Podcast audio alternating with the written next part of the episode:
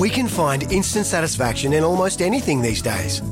Sleepy? Instant coffee. Need to sell your car fast? Car sales, instant offer. That's right. Sell your car the instant way and get it done with Australia's most trusted site for cars. Hey there, it's Timmy Mannah, and welcome to the Spirit of Sport right here on 1170 SEN. Joining me tonight, like he does every week, Benny Little. Thanks for having me. Appreciate it. Hey, we've got a very, very special guest in the studio today, Oh, Benny. Yes. Yes. Mate, this guy, he's part of the reason I was a grew up a Bulldogs fan. Uh, Oh wow. he's the a lifelong Bulldogs fan, brainwashed me as a kid. Okay. Um, and we speak about it on this show every week. Every athlete we get in here, we always talk about their story and uh, how everyone's got their own story. And this guy's story is one of the most powerful stories, um, you know, that you can probably get. And I'm so honoured that he's here to share it with us. yeah. Um, you know, his three children, obviously, a lot of people know the story, but that were tragically struck down late in 2020. Uh, Danny joins us uh, to talk about the power of forgiveness, his love for the doggies, and why he founded the I Forgive Foundation. Tonight, our guest on the Spirit of Sport is none other than inspirational father, Danny Abdallah. Danny, thanks for joining us, brother. Thanks, Tim. How are you, Ben? Oh, Good. good, mate. Good. Thanks for have you, coming, mate. mate. Wow. Let's start with the uh, the Bulldogs thing, Uh. and um, my And we'll just go up from here. Yeah, well, my beloved Parramatta Eagles got absolutely smacked on the weekend, but it was uh, it was actually a very nice day, um, and we'll talk more about the I Forgive Foundation later. But why were you a doggies fan? You grew up in Western Sydney. How did that happen? Yeah, well, um, you know, I grew up in Western Sydney, but I was born in Canterbury Hospital, and Oh, so was I. yeah, so we had this theory when we were younger. It's whatever hospital you were born in, and Yeah, nice. Yeah. there was all these little theories as as you were a kid, and Yeah. you know, David and Richard, your cousins, yes, yes. they're my cousins as well, so they Yeah. they're doggies fans. So yeah, it's blue and white since since we were born. Can I just weigh in there? Yep. I was um born in Toowoomba Hospital. Oh wow. So what does that make? Broncos then. yeah. Okay. The Toowoomba Clydesdales Yeah. connection. It's it's now a mental institution, so I don't know what that says about me. But yeah. that explains a lot about you. Yeah. Okay. Actually. So that's the connection there. Everyone wondering, everyone asks, all, all Lebanese related. Me and Danny are related. Mm. It's we're related through cousins. So my first cousins, David, Richard, and Jamil. Yeah. He's their first cousin as well on their side. So okay. We have a, a relation there. But let's Uh, be honest. Do we all just call each other cousins? we do call each other. just Yeah, cousins? every- yeah, everything yeah, is it's cousin. It's Okay. Uh, cuz, yeah. Lebanese, we don't die, we multiply. Correct. Oh, we started Uh, the cousins of the dozens. That's so good. Uh, Daniel, let's talk about what it was like growing up. I guess in Western Sydney, your upbringing is a pretty powerful story in itself. Even you know, if without looking at the last couple of years, let's go back to when you where you grew up. Uh, for someone growing up in a, let's be honest, it was probably a rough rough area at the time. How did you manage that, and how did you kind of adapt to the, your surroundings? So we, I grew up in Blacktown, Yep. and you know, predominantly Quakers Hill and Lalor Park, a lot of houso, and you grow up in this environment where you know you got to fend for yourself a little bit, and especially on the train stations and stuff. So as a young fella, I was a, I was a juvenile. I was always in trouble with the police when I was under eighteen. Yeah. getting into fights and you know trying to fend for myself, and I think you, you learn a lot about yourself and you learn a lot about life. I think when you when you grow up, if you if you give it the opportunity and look into it, what you're doing and why you're doing what you're doing, but you realize you only know what you know according to the environment you live in. Mm-hmm. Yeah, And it's one thing living in that environment. It's one thing trying to see what's outside of that environment and how people live. yeah, And I I picked up a job when I was about 17 with a with a group of farm workers. And I always say to young kids, you know, never choose a job, choose a boss. And for me, I, I think I chose the right boss that mm. mentored me and taught me about life lessons, about, you know, work ethic and, you know, dreaming about doing the right thing.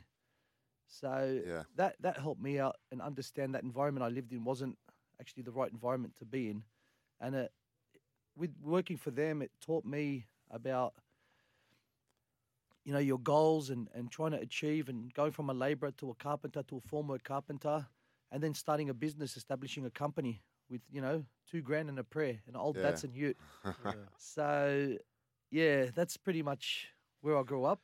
growing up in that uh, like tougher environment um, that you talk about, was there any skills that were kind of um, formulated in you? Do you think from a young age that you took into that that um like that that new job and the rest of your life?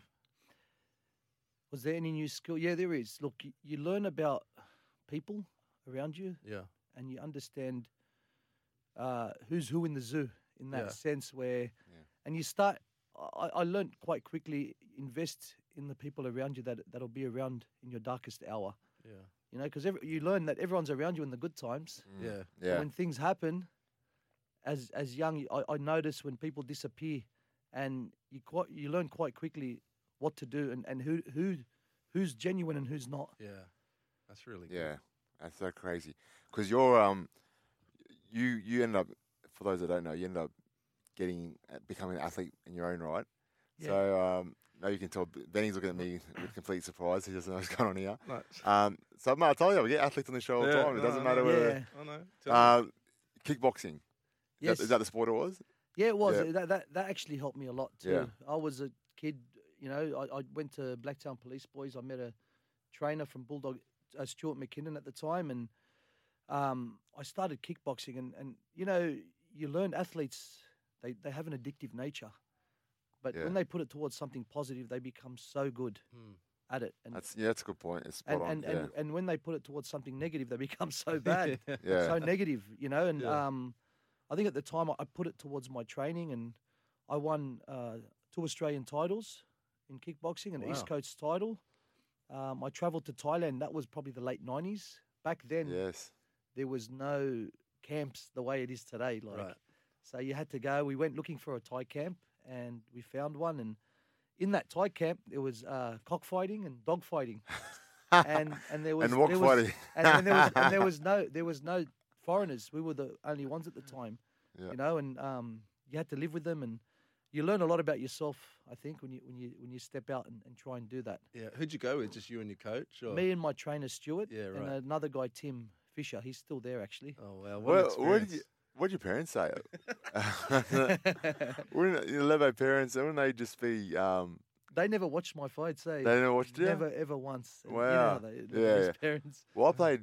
I, I played eleven years of NRL, and I reckon my mum came to probably six, seven games, and five of those would have been Johnny Mannah Cups. Oh yeah. Okay. Um, not that she, she just watched it from home, but um, she used to cringe. And even when I was thirteen, I used to be double the size of this. I was like that kid that you know every parent would have hated because I was way bigger than all the other kids. yeah. And even then, she would cringe uh, watching me play. I'm like, Mum, the, I'm fine. Well, I was sat next to your wife when she's watched you play, and I Yeah. like I was scared for my life. oh yeah, well, I, I'm scared around her as well.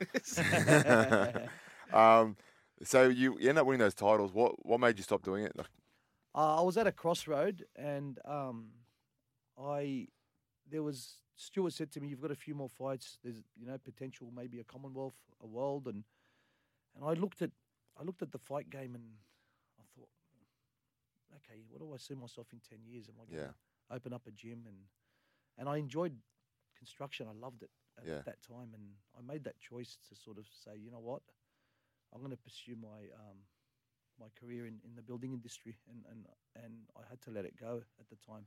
How and old were you then? Probably about 25, 26. Wow. And have that foresight at that young age. yeah, What's I, going on there? Where that? I don't know where that came from, but Yeah. um, but just I, Yeah. I thought I, I looked at I, I weighed everything up, and I thought like there was a crossroad, and I, I chose to say to my Yeah. trainer, look, I'm I'm going to start pursuing my my career in construction. we talk about the addictive personality when athletes are addicted to their sport, they they go succeed. Well, you ended up succeeding in the next chapter of your life, the business world.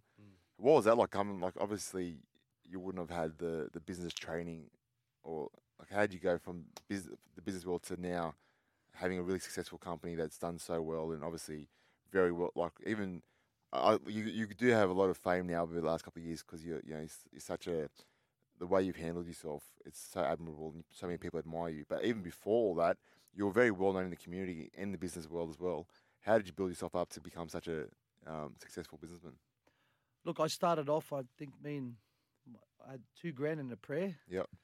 Had an old Datsun Ute, and I'd just drive around the coast of like Narrabeen, Manly, and just knock on job, job sites, houses getting dug, and Yeah. give them my card and persist. And um, yeah, it just went from strength to strength. And, and you learn in, in, in business, try and invest in the people that work for you, and they'll in, they'll invest in your clients. And and and you know what? We we grew from strength to strength. And we, I always, you know, had that faith in God where He He He he Yeah. was in control Mm. more than me. Yeah. Um, you've also got a good team as well around you. I think that helps. Like you've, you've kind of built yourself a nice little your business. You walk in there, your office, and you actually feel uh, the place humming and buzzing, and everyone on the same page. Yeah, when you say invest into your team, it sounds like you've got a great culture now. What are some of the practical things you did to invest into that team? Look, we like my first worker. He was a third year apprentice when he came, and today he's the CEO of the company. Wow. Awesome. Yeah. Okay. I, I'm big on upskilling. Yeah, good. Yeah. I love people. I you know to because they understand how you operate, how you think, and you know going from a, a, a third year apprentice to a carpenter to a leading hand to a foreman to a project manager, can- you know, and, and, awesome. and, and just Yeah. let them grow and, and, and support them and, and and I always say I say to my staff, I'd rather you make the, the wrong decision than no decision Mm. because Yeah. no decision gets you nowhere. Yeah. the wrong decision will get you to the right one. And and you know, they're little things that we we, we discuss and and it's you, you treat them like they're your family and, and be genuine about it. Yeah. Yeah. We talk about family, and you're you're one of the most passionate family men I know. Even when I was playing for the Eels back in the day, you, I remember you, you still took me to a house in a suburb I now live in um, to buy a house in the area, and, and your selling point was be close to your work because that way you can always be close to your family if you want to come home at any stage in the day, uh, if you want to drive to school, uh, and just the way you spoke about you know raising your family and the importance of being around your children was something that's always been part of your life. Um, were you always a big like you, you had like you got a lot of kids? Um, was that always a big part of your life, wanting a big family? Uh, look, it, I've always loved kids Yeah, and just they're, they're just so pure, pure at heart. Mm.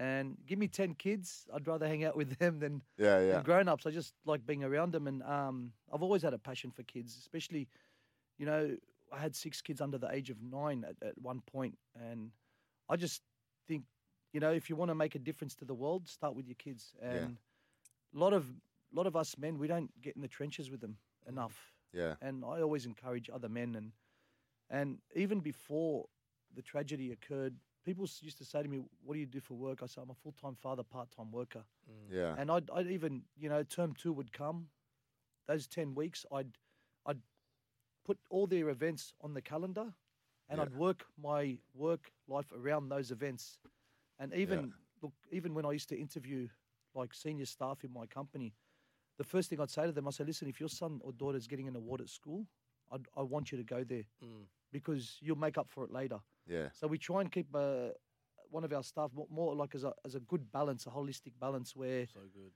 they've they've their family life and their work life actually work well together. They Yeah. complement each other. Yeah, you look around society, and a lot of fathers would rely on the school to raise their kids, or um, you know, say their church or some other community thing they're involved in. What would you say to the, the dads just starting out on that journey? I, I I look at it. If I had to put it, I put it seventy percent home, thirty percent school. Right. I don't I don't want to rely on anyone to raise my kids and um and that that's that's the ratio. Some people think oh if I drop off the kids and and at school they'd be okay, but but one thing I've learned even through our tragedy, all the therapy in the world for any kids doesn't work if their love tanks aren't full Mm. mm, and you got to make sure that they're they that, that you arrive every day and they know that that they're loved by their parents Yeah. and then you can apply whatever therapy they need if they need anything and and that's how it works Yeah. yeah, wow, With um, developing your kids' um, awareness of God and their faith, how have you how have you done that with, with your children over the years? we speak about jesus a lot and Yeah. how much we love him and you know and how he's in our heart and, and we, we always talk about christ. He's the centerpiece.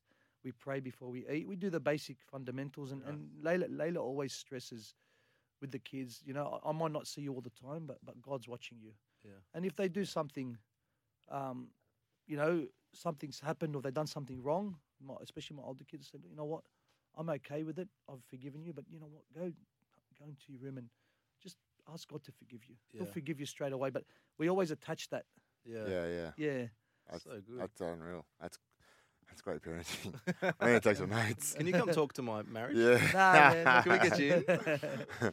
private sitting? I've- Uh, look, I've always had a passion about family, and, and especially in the world we live in, Yeah. especially the whole world. We always get online, social. it's all about entrepreneur and getting Yeah. it suc success, success, success. But Mm. we- there's a lot of collateral damage you leave behind if you if you chase that too much and forget about there. Yeah, there seems to be so much to be said for that holistic approach that, Mm. that you're talking to. Yeah, I think even in many ways we've broken down the family structures as well. Like Yeah. there's, um, you know, mums are more encouraged now more than ever to work, daycare and schools raise their children.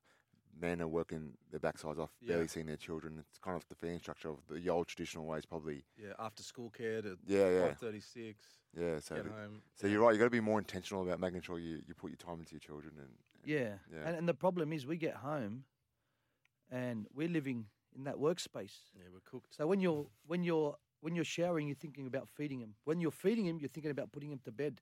And when you Yeah. put them to bed, you think about preparing. You're actually not living in that moment with them. Yeah, good. yeah, yeah. Do you know what I mean? Yeah, you're yeah. not sitting there and how was your day and what did you do?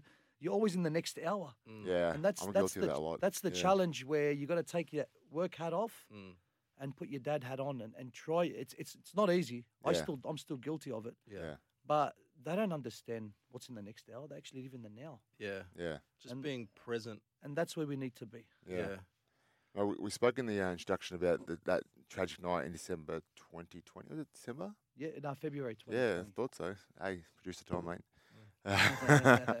Um, but can you just give us a bit of insight on, I guess, what that was like for you, and I guess how your life has turned has Yeah. changed since then? I think for me, I look at my timeline of my life, uh, BT and AT, before the tragedy and after the tragedy. Uh, yeah, And um, my, my life turned upside down. Uh, seven children went for a walk to get ice cream and and they got hit by a drunken, drug affected driver. I came to the scene. Timmy, you were there a little Yeah. bit later. yeah, Um, you know, I was in a state of shock. uh, What to do? How to how to respond? And you know, I I actually you know surrendered it to God and said it was bigger than me. And Leila was praying. She wouldn't accept that the kids were gone. She she you know and yeah, and then yeah, we, the tragedy occurred. And what do you do? You know, you've lost half your household. The next choice you make, you could either lose all your household or, or, or try and keep what's left. And, and my wife and I, uh, we chose to forgive the driver pretty Yeah. quickly. I think in two days, because we wanted to keep our house, what was left, together. Right. So I think that for me, that's the part that blows me away. Like, there's a lot of parts of this story that blows me away, but the speed at which you forgave. Like for me, and I, you've taught me a lot about forgiveness as well. There's a lot of parts of my life I had to forgive and, and move on with, but um, a lot of it came with time as well. Like I find with time, it's a lot easier to forgive because you move on with your life. You got different priorities, or you know, you, yeah, things happen and you get move on. And even though things hurt, you look back and you kind of think, oh, you know what, I've moved on. I can forgive him now. You guys forgave someone in the most tragic circumstances almost immediately. It was so quick, and that's I think that's what absolutely shook everyone that saw the story because they thought these guys had lost three children. And all of a sudden, they're coming out and, and they're talking like that publicly. How, how did that speed come about? Like, how did you decide so quickly in the midst of all your pain and anger? Can I, I? I'll tell you, I didn't. As a dad, I've got no regrets. I didn't leave n- a s- no stone unturned. Those kids, I was when I wasn't working, I was with them. Mm. So there was a part of me that knew that their love tanks were full. Mm. There was a part of me that said, "I've mate, what I did in those 12, 8 to 12, 13 years, men don't do in a lifetime." Yeah, uh, with their kids. And there was no, I thought, okay, they're not here. And me, my faith, they're actually in the best place. They're in Yeah. heaven. They're with Yeah. Jesus. yeah, So there was a part of me that said, you know what, they're they're, they're with Christ, and and I, I and and then I thought, okay, I've got to control what's in front of me. And my wife, Leila, Leila forgave. I wasn't surprised because I know her yeah, and and then me and her made a promise that listen, we've got to honor God through this. Mm. At the time, and she said, "Yep, we're going to do that." And for me, I'm going to do whatever it takes to see my kids again. yeah, Mm. And for me to seek revenge, bitterness, and go for the guy, I don't know my chances are. You know, yeah. to live that life, I don't know where I'll end up. But but to fi- I'm I'm doing whatever it takes as a dad to be reunited with my kids. Yeah. So Yeah. yeah. Through this this tragedy and this pain and this loss, has there have you gone to a new level in like um, your, your depth of your relationship with Jesus, and have you learnt anything more about about God through all this? Oh, big time. Mm. It's um, it's funny, and and I look back now, and I think the greatest writers in history aren't the ones that are educated. It's the ones that have experienced deep trauma or Mm. grief, Yeah. and and you know, look at look at the book of Romans. Paul, he was writing. That's one of the most positive books. He was in jail. Yeah. Like Yeah. that's powerful if you think about it. And Yeah. one thing I did learn about being a Christian, it was like the penny dropped, and the whole story of Christ on the cross. It was like, oh, I get it now. Christ said, "Let me go first. Let me suffer first, Yeah. and I'll show you how to conduct yourself Mm. in the midst of suffering." Yeah. Actually, I don't serve a God that's testing me, saying, "You know what, I'm just testing." No, I'm, I serve the God said, "Let me go in the trenches first, and I'll show you how to do it." Mm. Yeah. And that's for me. It feels it. it look, it, it helps. Yeah. Yeah. You spoke about how their love tanks were full and how they experienced a lot in those years. I, I lost my brother Johnny when he was 23, which is a lot, obviously a lot older than your children. But I remember saying, compared to eternity, like you look at eternity, right? If you live to be 150 years old, right, for example, compared to eternity, it's still a, a vapor. Like it's not even, Yeah. like it's not even, doesn't even measure compared to eternity. Um, and you know, Johnny lived to 23. So whether he lived, someone lived to 23 or he lived to 150 or 200 years old, it still doesn't make a difference in eternity. Like it's not, No. not a long time at all. And your kids in, in that, they've impacted people more in their short years than people that live to be 80 or 90 years old because of the way God's used it, that tragedy to impact the world, like, really. Mm. Um, and it's just, it's so funny because as humans, we're so caught up in this tangible earth that we think this is this is eternity. We think this is eternal, and everything else is like, you know, not that important. Whereas reality is this is so temporary. Yeah. Well, as Christians, we don't believe in life after death. We believe in life after life, Yeah, and Yeah. and sometimes we forget that. yeah, And you know, I, I remember it would have been between the tragedy and the funeral. Your mum came and visited us. Mm. Yep. And she was so encouraging, and she, I remember she said, "Every day is a day closer." yeah, And that attitude, she it was like she gave me a gift, and Mm.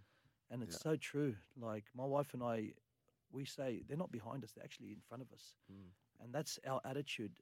Where and that's as Christians, that's that's the way we should be. The greatest hour of your life as a Yeah. Christian should be the hour of your death, yeah, because you know you're going home. Mm. yeah. That's And- that's powerful. Yeah, and and that's for that's for us. That's what we live now because heaven be, is is uh, even more beautiful because Yeah. that's where our kids are. yeah. Well, we spoke about the, the power that you had to forgive and, and the impact that had on everyone that saw that. Um, how did the the I Foundation come about? Like, how did that idea come about?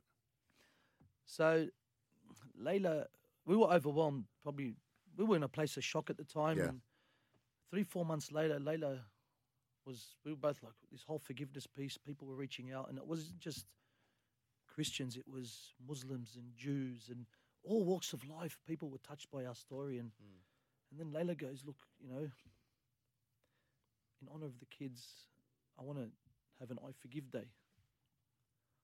So we were at the time at Parliament House in the state, in, in the city, and and I remember Leila went up to Gladys at the time. that She was the premier, Gladys Berejiklian, and she said, mm. "Can we have an I Forgive Day in honor of the kids?"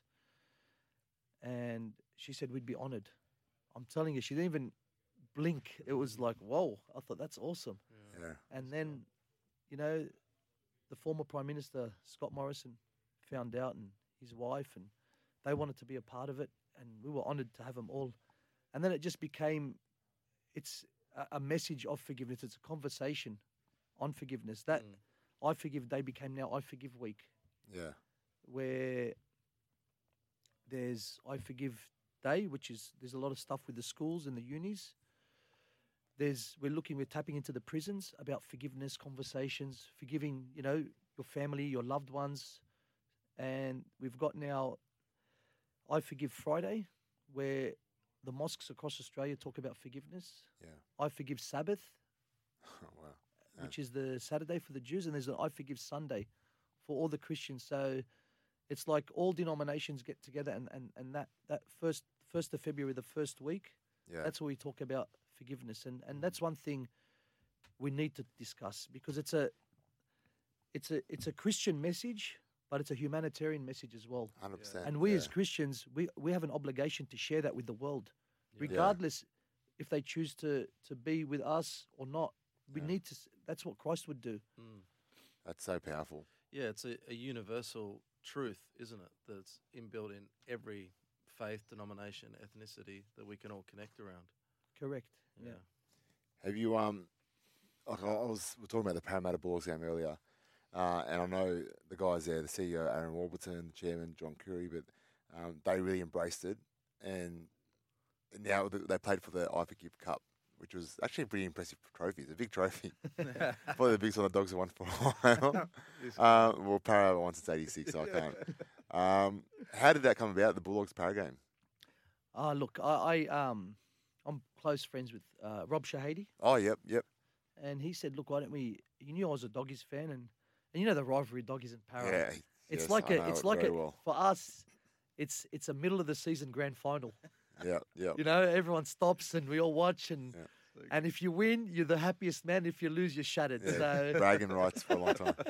so um, yeah, Rob suggested why don't we meet up with Aaron and Yeah. and have a chat to him about having an I Forgive Cup. So he he got us. We got together and we spoke to Aaron, and then I met Phil Gould, and we spoke about you know the conversation about forgiveness, especially with NRL players as well, where they you know a lot of them make uh, mistakes, but sometimes they don't forgive themselves, Yeah, Yeah, and then they become repeat offenders. yeah. yeah, So um, this year was probably an intro, Yeah. but even on the field, you know, we, we actually I had a discussion with the doggies a few days prior about um, about the game, and, and I spoke to them about look, I can't promise you a perfect game, but what I want you to do if you make a mistake, I need you to forgive yourself or forgive your mate. And if you look at the stats, there was more errors and more penalties conceded with the dogs Oh, really? Yeah, and they won the game. So I said, get back on your high horse and, and don't worry about it. Forgive yourself. yeah, And it would, uh, I think it might have worked, but yeah, not sure. mate. That one, that was probably the best I've played in years. yeah. I was, I was calling the game for the SEN, uh, and where my box was, there's actually a lot of the family were in front of me. But every time the doggies score, they'd always turn around and start teasing me. I'm like, um, and I I think that's, is there any more steps? Like, what's the future look like for that that I Forgive Day week foundation games? Is there any like what's in the in the future hold for it? So um, we've been invited to go Oh to, yes, to go to Rome, Wow. to the Vatican. There's a there's a World Meeting of Families conference. So there's going to be a like five to ten thousand families coming across from from around the world, and we're going to talk about the topic is forgiveness, forgiveness, the path to holiness as a family. Yeah. Um, we're gonna we're praying that hopefully they they can acknowledge I Forgive Day and become Wow. something that's global. yeah, And if we, you know, the vision is if we can get there, we can maybe go to America to the Bible Belt. Yep. And and spread this, um, you know, across the globe, so we can capture it with everyone. So there'd be imagine there was a moment once a year where the whole world recognizes forgiveness or I forgive, where we can all have a conversation. What does it look like? yeah, What does it feel like? And then you can hear testimonies that I didn't talk to my brother, I forgave him, and I began to heal, and you know, so. Well, well, that, I think that's a like looking at forgiveness from just a secular view, right? The actual forgiveness and what it actually does to humans is it's very healing. But non-forgiveness and bitterness actually causes a lot of. I reckon it causes illness. It causes health problems. It causes breakdowns of relationships. It clo- there's so many issues that come from a, from lack of forgiveness in people's life, and it's not until someone actually lets go of something and actually genuinely forgives that you actually feel that people say, "Oh, it feels like a you know, a weight's lifted off my shoulders," but it's because your body's actually harnessing onto bitterness that actually causes your body to have physical effects of the non-forgiveness. Um, I don't know if there are many studies. I'm sure there would be, but there should. It'd be interesting to know how much studies show um, the difference forgiveness can make to your actual physical health. Well, we've been looking at research, and, and it does relate to mental health, Yeah, and there is a lot of relation with, with unforgiven hearts. And, and you know, I'm going to share with you something. Um, it's- I heard it once upon a time a while ago, and a guy said to me, um, "A man's heart, when he's old, gets revealed on his face." Yeah.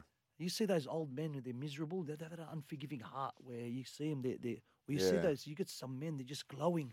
Mm. And you can see Like their heart you. on their face where that you, you see that they've lived a life of, they've got a pure heart, they've, they've, they've been forgiving all their lives. Yeah. And, and yeah, we, we look at it now and, and it is a suicide prevention.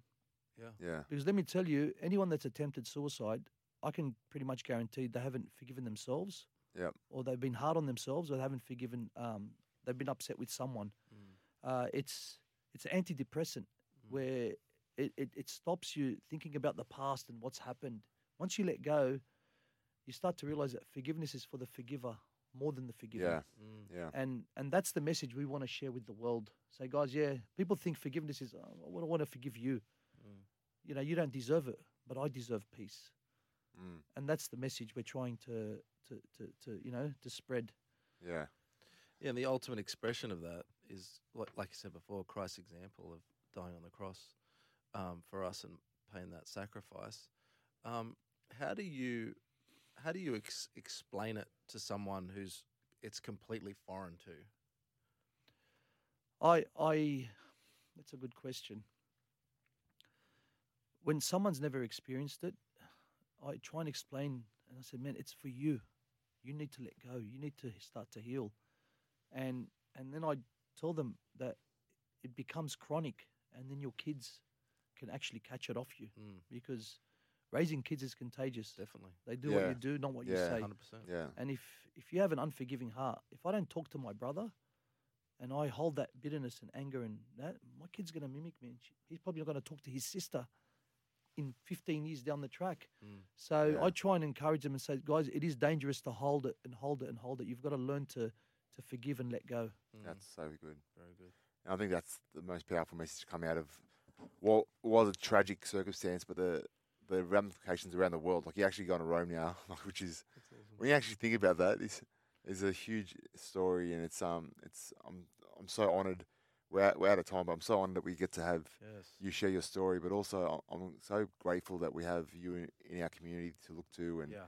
Um, you know yourself and Leila, what you guys have done, and the impact you had on people around you, the um, the message you guys are sharing, the hope uh, of forgiveness that can actually make a change in people around you. It's so powerful, and it's something that isn't just words. Because I've, like I said, I've known you since I was in nappies, and yet you have always had that heart for that people love being around you. You're always warm Thanks, to people around you since we were kids, and now to see you actually live and breathe it throughout every part of your life. Through, you know, you, you became a professional athlete. You became a very successful business person. You walked through the most tragic circumstances anyone could ever go through, and came through every part with flying colours and just a real testament to what um, you know is a right role model for kids to look up to. Mate, we're so grateful that you um, came and gave your time. Thanks, Tim. Thanks, we love you. thanks. Thanks so much, Danny. Love you, brother. For logbook servicing you can rely on, you need to make the right choice. You need trained professionals who are fully qualified to service your car according to manufacturer's specifications. For real peace of mind and a nationwide warranty, book in or book online at repcoservice.com.